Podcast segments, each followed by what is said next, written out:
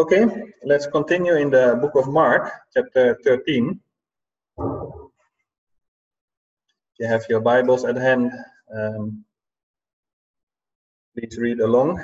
But let me start with a short uh, story. There was a young boy who desperately wanted a watch, um, but he was told by his parents that he was a bit too young to uh, to have a watch. But he continued to beg for it and ask for it until the whole family was rather tired of, um, of, of hearing about it. And finally, his father said, "You know, you can have this watch uh, when you are a bit older. And in the meantime, I don't want you to mention the subject anymore." And the next Sunday, the children of the family were asked to recite Bible verses at the breakfast table. And uh, that's a good idea, by the way. I hope you also do that. Teach your children Bible verses, and it is a reminder for ourselves also to do that, Kinza.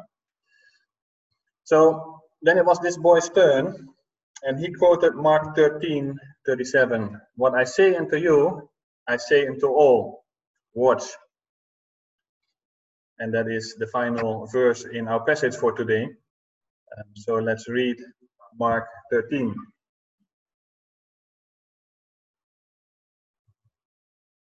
Mark 13, verse 1. And as he came about, sorry, and as he came out of the temple, one of his disciples said to him, Look, teacher, what wonderful stones and what wonderful buildings.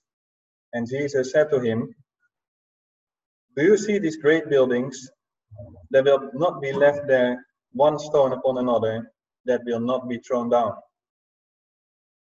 And as he sat on the Mount of Olives opposite the temple, Peter and James and John and Andrew asked him privately, Tell us, when will these things be? And what will be the sign when all these things are about to be accomplished? And Jesus began to say to them, See that no one leads you astray. Many will come in my name, saying, I am he, and they will lead many astray. And when you hear of wars and rumors of wars, do not be alarmed. This must take place, but the end is not yet. For nation will rise against nation and kingdom against kingdom. There will be earthquakes in various places. There will be famines. These are but the beginning of the birth pains. But be on your guard, for they will deliver you over to councils, and you will be beaten in synagogues, and you will stand before governors and kings for my sake, to bear witness before them. And the gospel must first be proclaimed to all nations. And when they bring you to trial and deliver you over, do not be anxious beforehand what you are to say, but say whatever is given you in that hour, for it is not you who speak, but the Holy Spirit. And brother will deliver brother over to death, and the father his child, and children will rise against parents and have them put to death. And you will be hated by all for my name's sake but the one who endures to the end will be saved. But when you see the abomination of desolation standing where he ought not to be, let the reader understand. Then let those who are in Judea flee to the mountains. Let the one who is in the housetop not go down, nor enter his house to take anything out. And let the one who is in the field not turn back to take his cloak. And alas for women who are pregnant and for those who are nursing infants in those days. Pray that it may not happen in winter. For in those days there will be such tribulation as has not been from the beginning of the creation that God created until now and never will be. And if the Lord had not cut short the days, no human being would be saved. But for the sake of the elect, whom he chose, he shortened the days. And then, if anyone says to you, Look, here is the Christ, or Look, there he is, do not believe it. For false Christs and false prophets will arise and perform signs and wonders to lead astray, if possible, the elect. But be on guard, I have told you all things beforehand. But in those days, after that tribulation, the sun will be darkened, and the moon will not give its light, and the stars will be falling from heaven, and the powers in the heavens will be shaken. And then they will see the Son of Man coming in clouds with great power and glory. And then he will send out the angels and gather his elect from the four winds, from the ends of the earth to the ends of heaven. From the fig tree, learn its lesson. As soon as its branch becomes tender and puts out its leaves, you know that summer is near. So also, when you see these things taking place, you know that he is near at the very gates. Truly I say to you, this generation will not pass away until all these things take place. Heaven and earth will pass away, but my words will not pass away. But concerning that day or that hour, no one knows, not even the angels in heaven, nor the Son, but only the Father. Be on guard, keep awake, for you do not know when the time will come. It is like a man going on a journey when he leaves home and puts his servants in charge, each with his work, and commands the doorkeeper to stay awake. Therefore, stay awake. For you do not know when the master of the house will come, in the evening, or at midnight, or when the rooster crows, or in the morning, lest he come suddenly and find you asleep. And what I say to you, I say to all, stay awake.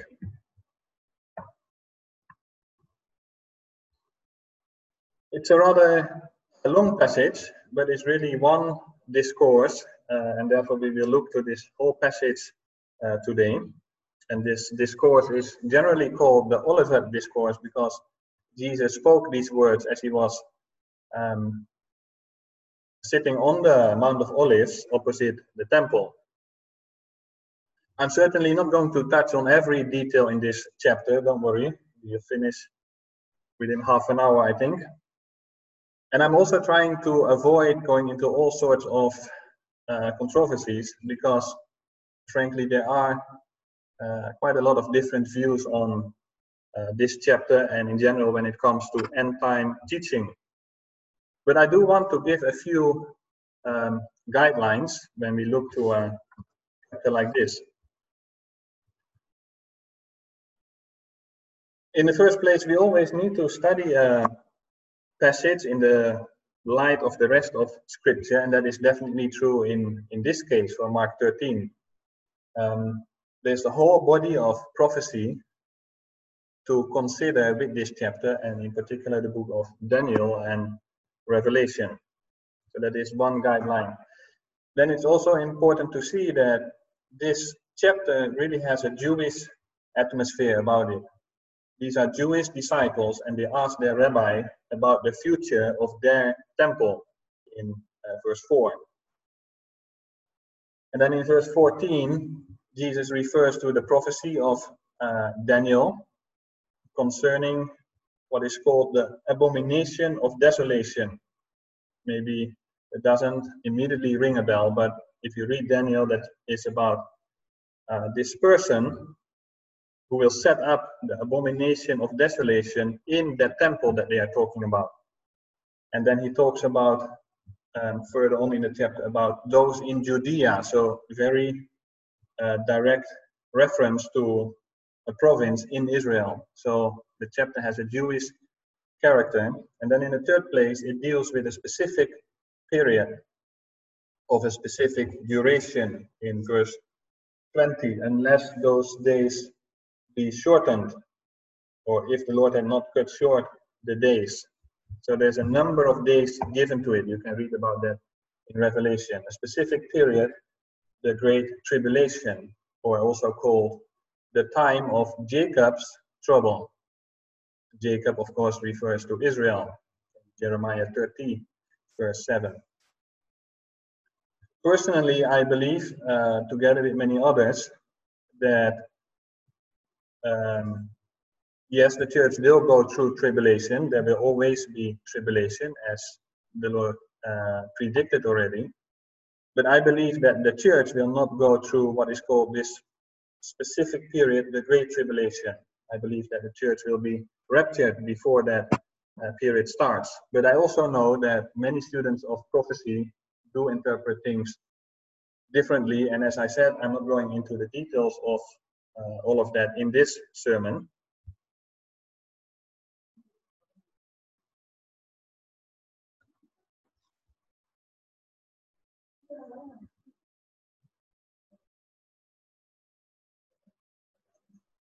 Somebody is behaving funny.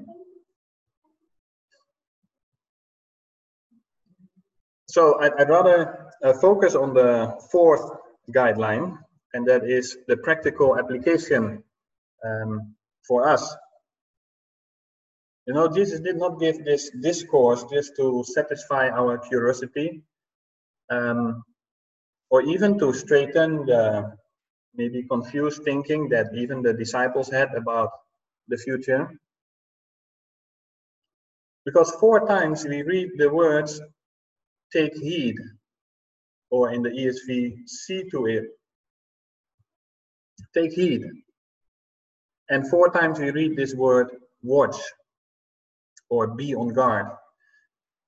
Jesus is warning them preparing them and equipping them so that they will stand firm in the midst of danger and persecution and deception.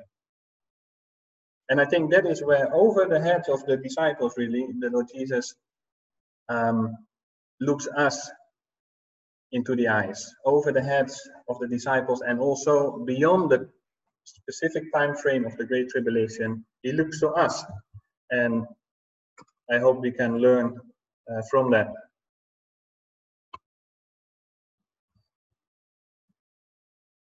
When you go to a high-end shopping mall like uh, at Marina Bay Sands in Singapore, or maybe in a KLCC, or at any airport with those high-end shops, you see those watches that some people buy that really make you wonder why checking the time or checking the date should cost you 50,000. It seems to me that these expensive watches, Rolexes and all these things, they really serve another purpose than the original purpose for why watches uh, were made. And I can just imagine that this businessman on this picture is actually late for his appointment because he was busy matching his watch with his suit. Likewise, I think there's always a danger that we miss the point in a similar way when it comes to chapters like this whenever God shares part of the future with us in His Word, He never does that so that we can show off and impress others with our knowledge about the future, or even worse, to fight over it. When He says, take heed and watch, both four times in this passage, He certainly wants us, so to speak, to use this watch for its proper function, to discern the times and to make sure that we are ready. So let's look to this chapter and we will see what we can learn uh, today. I have three headings. Um, we call that the comfort of autumn, the cold of winter, and the coming of spring and summer.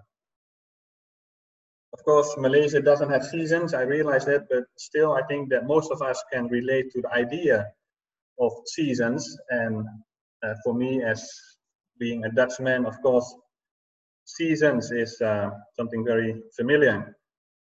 So we start with the comfort of autumn. The chapter opens with the disciples being impressed by the beauty of the temple.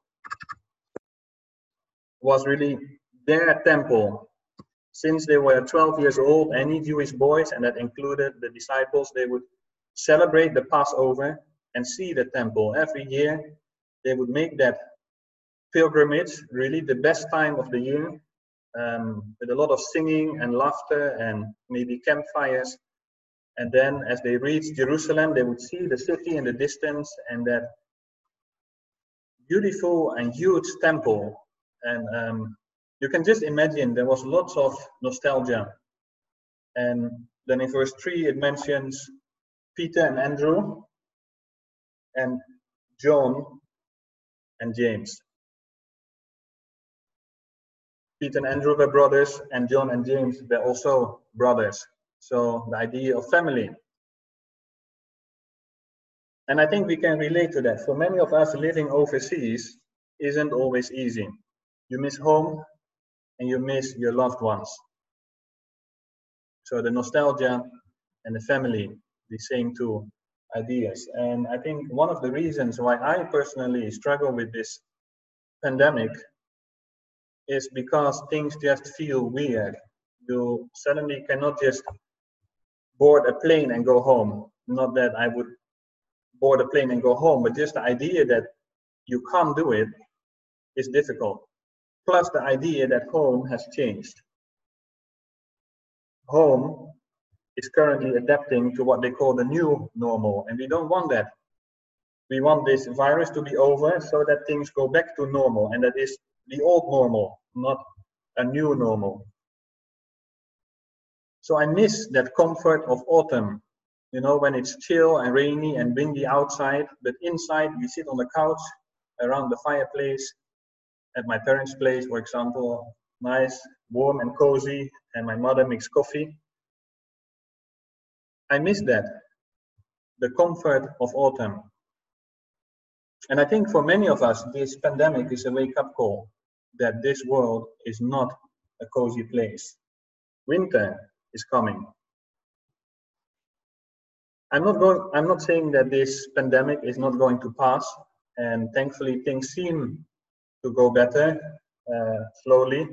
Hopefully things will go back to normal. And yet in this chapter Jesus breaks the news to his disciples that this good old temple that they were so familiar with is going to be destroyed. That must have been really disturbing for them. You see, Jesus does not promise us the comfort of autumn.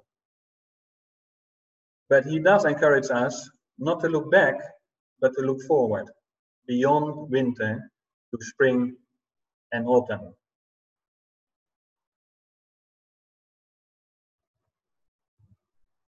As I said, I don't hold the view that the church will go through that unparalleled winter cold of the Great Tribulation itself. But as the world, with Satan behind it, is getting ready for what I would call the unfolding of the end times, I do think that the climate will grow colder and colder as winter approaches. Verse 8 uh, uses a different metaphor. It talks about the beginning of birth pains. So winter is coming. Winter in the Netherlands is a time where you need to be more careful. They say when there's an R in the month, so that is uh, October, September, October, November, December, January, February, March, April, then you need to eat more butter and more vegetables to be physically fit. You need to dress warmly uh, before you go out, and when you walk outside, you need to be um, extra careful, especially in the morning, because the roads might be slippery once the temperature drops below zero.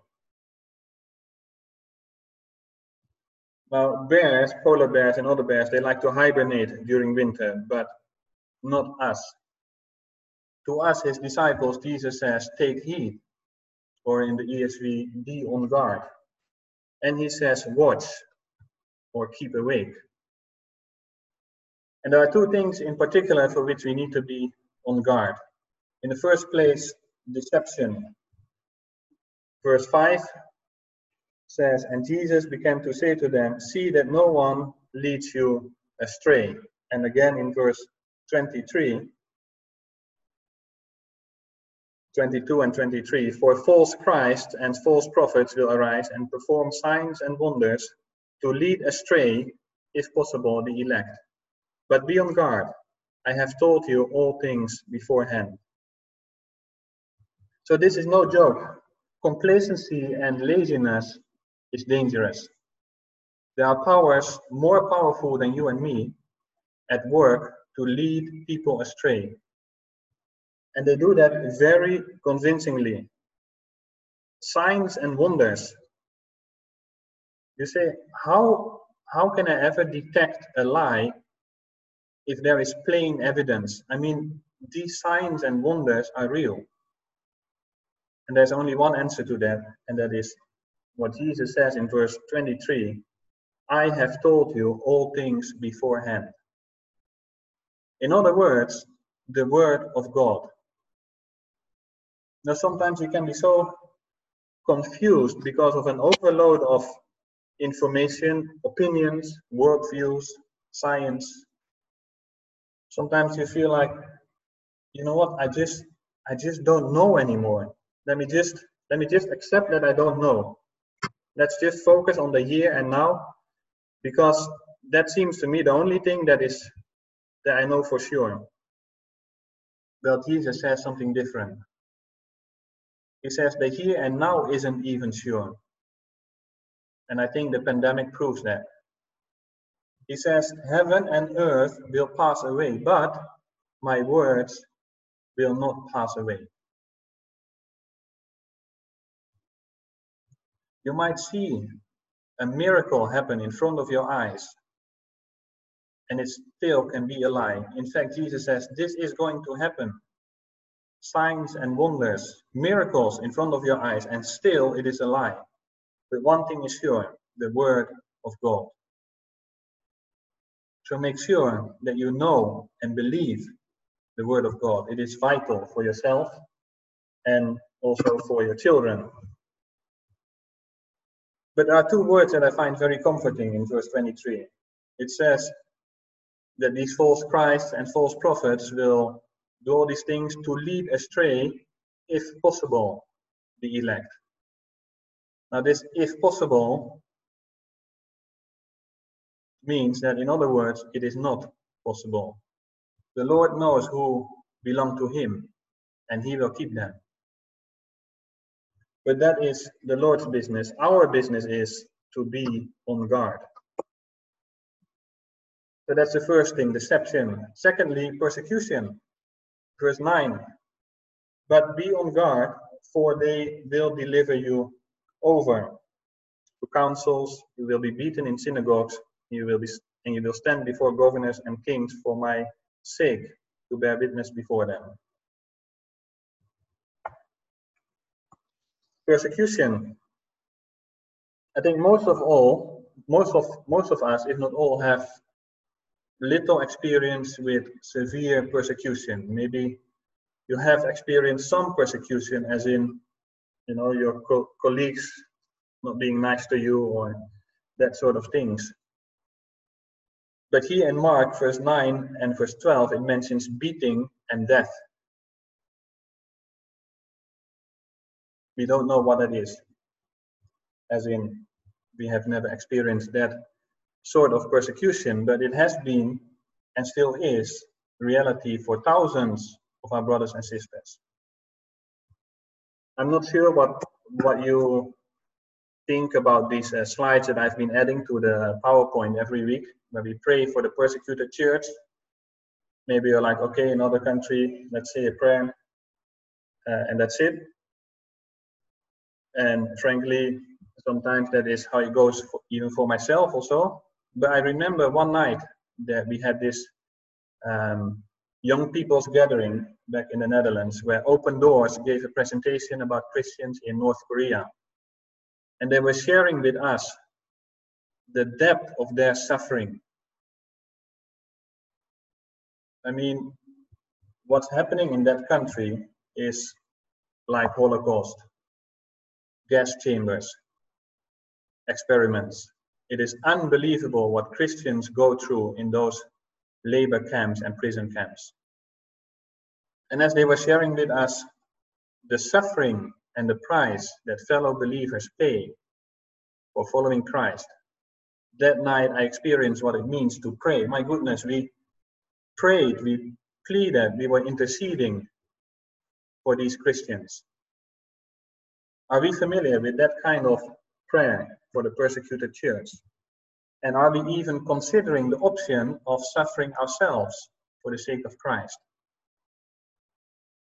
know, as we are talking about seasons, autumn, winter, the climate, even in this country, might change. Suffering might come our way.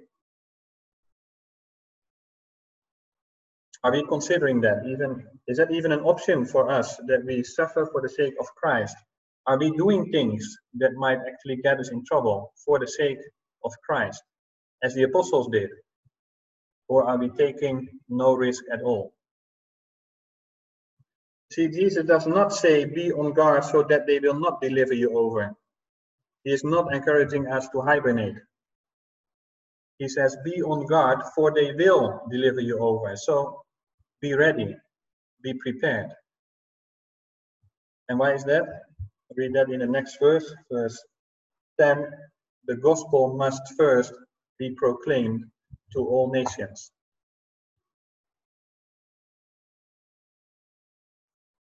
When is the last time that you cried over lost souls? Are we prepared to be hated for all by all for his name's sake, as it says in verse 13? Are we avoiding trouble or are we prepared to face trouble to bear witness before people that are still lost? In verse 11, the help of the Spirit is, is promised when we actually step out and do it. Then says in verse 18, pray that it may not happen in winter. So that he's talking about the great tribulation, that specific period. But he says, pray that it may not happen in winter. In other words, when the real winter, the real tribulation comes, pray that it will not happen during the actual winter when it is cold outside and um, which would make it even worse to bear. So what I learned from that is that prayer affects the way things go.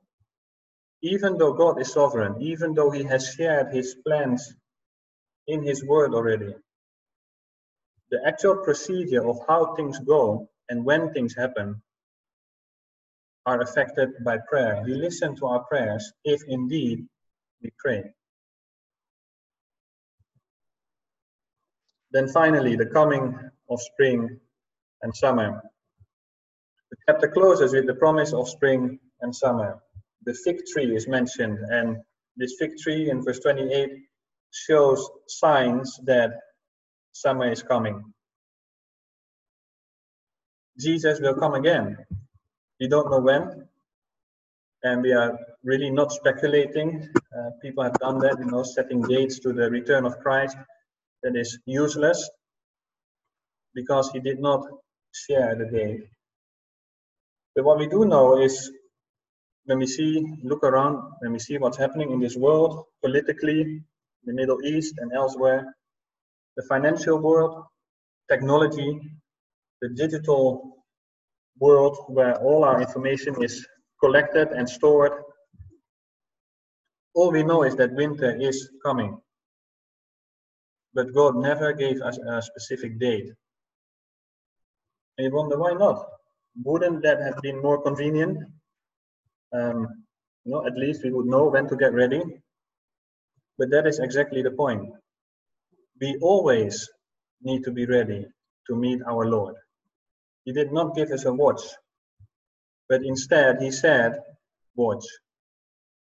Don't hibernate. Don't fall asleep. No, that might look attractive during this pandemic to just withdraw, hibernate, wait for the thing to be over. But there is work to do. If we turn to the last passage, verse 32 through 37, it says, Stay awake, watch, and pray. In verse 33 and 34 and 35 and 37 keeps repeating. And in this in this parable, the Lord has left. He is gone. And we know he's gone back to heaven. And he is leaving his servants in charge. And that is you and me. With his work. In other passages, it talks about talents. But here the word is work. There is work to do. And I think for any earthly boss, we wouldn't even consider to not do our work. But what about the work that the Lord of Lords has assigned to us?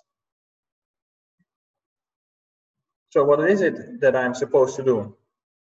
You know, if there's work, what what is it for me personally? What must I do? Well, to start with, stay awake. Pray. Know that the Lord can return anytime. And I trust that when we are alert and praying people, and when we are expecting the Lord to return, we will be in the right attitude to hear from Him what he wants us to do. He will show us what to do next. Now, maybe after listening to all this, you're like, man, what a cold winter sermon. We are already stuck in this pandemic, and then you preach about some more tribulation. Let me try to end on a positive note. When you look to this chapter and the preceding chapters, I'm impressed by the peace of Jesus. This chapter 13 is one chapter before he goes to Gethsemane. And then in the next chapter, he goes to Calvary, where he will be crucified. There was a terrible winter at hand for him, a tribulation beyond comprehension. But does he panic? He is at peace he trusts God completely. When you read these chapters, you see him walk and he talks, he answers questions, he asks questions, he just does the next thing. And if you go back to chapter 12, where Craig was preaching uh, last week, chapter 12, verse 41, he actually sits down and he quietly watches this poor widow contributing two small coins, two small copper coins. That was her contribution to the temple. She could have given just one and, and keep the other one. But she gave both. And Jesus could have said, you know, lady, don't bother, this temple is going to be destroyed anyway. But no, it was still the house of his father. Jesus was not pessimistic. And when you read this chapter, Mark 13, that could make you very pessimistic. You know, Jesus is gone back to heaven. We, his servants, we struggle. Winter is coming. We don't know when he's coming back. And all that is true. But then I think of Jesus sitting there quietly. He's not far away, he's very near, actually. And it is as if he is saying, I see your contribution, no matter how insignificant. And I see your heart too. Now, this woman that gave all that she had, she rather trusted God than trusting her little money. And when she dropped those two coins in that box, you can almost see Jesus acknowledging that gift with a slight nod of his head and a smile on his face. Thank you. You didn't think it was a lot, but I think it was. Shall we pray?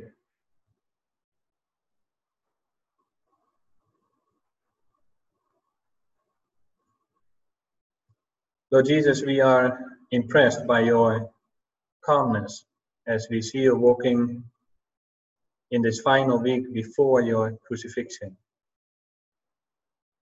We can not imagine what tribulation was waiting for you. But again, we thank you that you took our place. Lord Jesus, help us to learn from your peace. You trusted God, your Father, even when the majority of people were rejecting not only your ministry, but even your sacrifice, even today. And we know that rejecting Christ comes with consequences. Winter will come. Father, we thank you for saving us out of judgment. There is no condemnation for those who are in Christ. Father, we do not ask you to put on our shoulders that full weight of truly realizing what it means to be lost. We cannot carry that weight. We cannot carry a lost world on our shoulders. But we do ask you to give us just enough of realizing that, just enough to activate us, to move us, to start working, to reach out to people, to warn them, to plead with them, to build relationships with them, to show Christ to them through our words and actions. Father, help us to not be deceived. Help us to be ready to be persecuted. Help us to look forward to spring and summer. In the Lord Jesus, in the Lord Jesus' name we pray. Amen.